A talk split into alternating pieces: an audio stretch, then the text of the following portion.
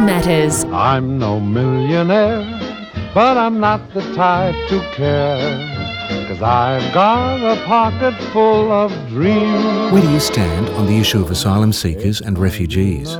Dr. Karen Block, a research fellow with a major university, is going to educate us on the truth about refugees and asylum seekers, their dreams for a better life, and some of the myths that we believe. Yeah, we need to, to take a global perspective on this.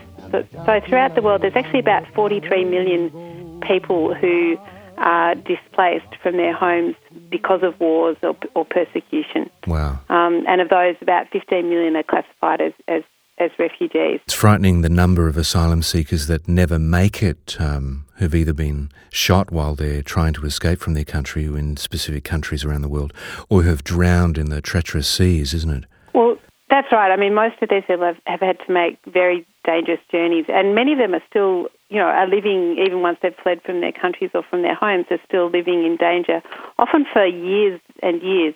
Um, a, a, large proportion of, of the world's refugees are what are in what's called a protracted refugee situation, which means that they might be living in those dangerous and unstable um, and uncertain conditions for between 10 and 20 years. In fact, I think the average is approaching 20 years. And, and I think another really important thing to, to keep in mind from a global perspective is that, in fact, 80% of the world's refugees are hosted by um, developing countries. So, countries that are really least able to afford to look after these people.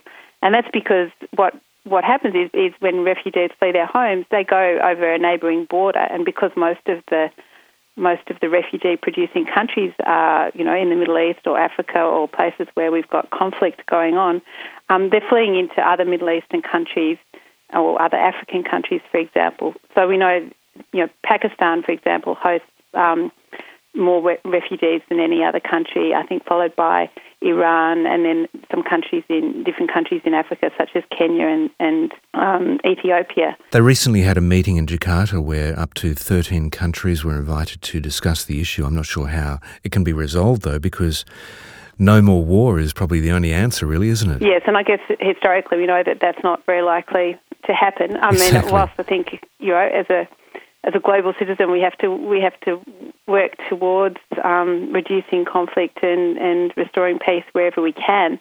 Um, we also need to provide protection to, to people who are are forced to flee because of, of wars and and you know persecution by by other governments. But it's very difficult to change our mindset because for the West, the fear of who comes across our borders is driving the attitude, wouldn't you say? I mean, yeah, well, I think that that's another interesting myth, if you like. Um, there hasn't has never actually been um, somebody who's been a security threat to Australia arrive in Australia by boat.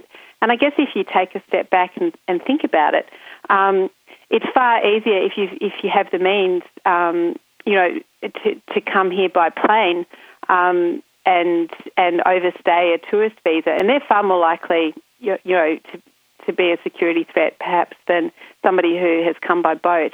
Um, it's, it just has never happened, and the chances of, of that being the chosen method of arriving here by someone yeah. who poses a security threat is extremely small. I, I think there's all these sort of myths that circulate, and and they, they really don't have any basis in fact, or, or even any sort of rational underpinning to them if we really think about think about it. Yeah. I mean, I would guess what you know what would be nice to see would be some of our political leaders perhaps um, you know helping helping to to reduce some of these myths and you know put the facts out there rather than um, playing to some to people's fears. I guess that's right. That's right. What about the issue of how can the economy um, cope? You know, it'll just blow the economy right out with all of the. Uh, the influx. Well, that's a, that's another. Uh, I think looking at the economics of it, once again, that's a myth because offshore processing of asylum seekers um, is extraordinarily expensive. We're spending billions of dollars per year currently on processing people offshore, whereas if we did allow them to live in the community and supported them to um, to find work, which is not something we're doing at the moment, um,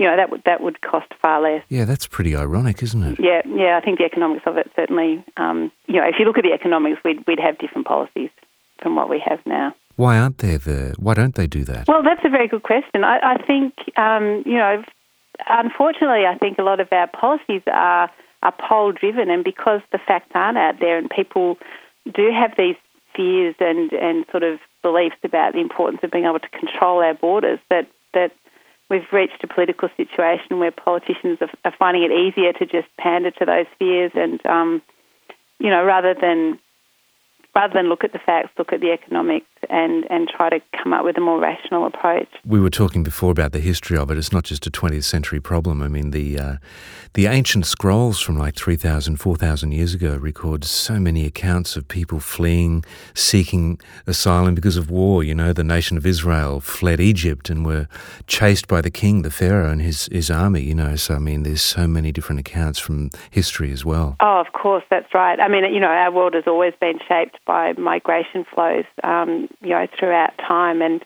you know, um, because of wars, but also because of climate change and, and natural disasters, and um, you know, that's that's what shaped the world that we live in today. You know, in wrapping up, I, uh, I read a great sticker on a car just over the weekend. It said, "We're all refugees unless you're the original owner." Yeah, that's right. And it really puts it in perspective, doesn't it? It, it does indeed. You know, and I, and I think too, it's you know interesting to reflect on just the, the contributions that people who have come as refugees over the over the years have made.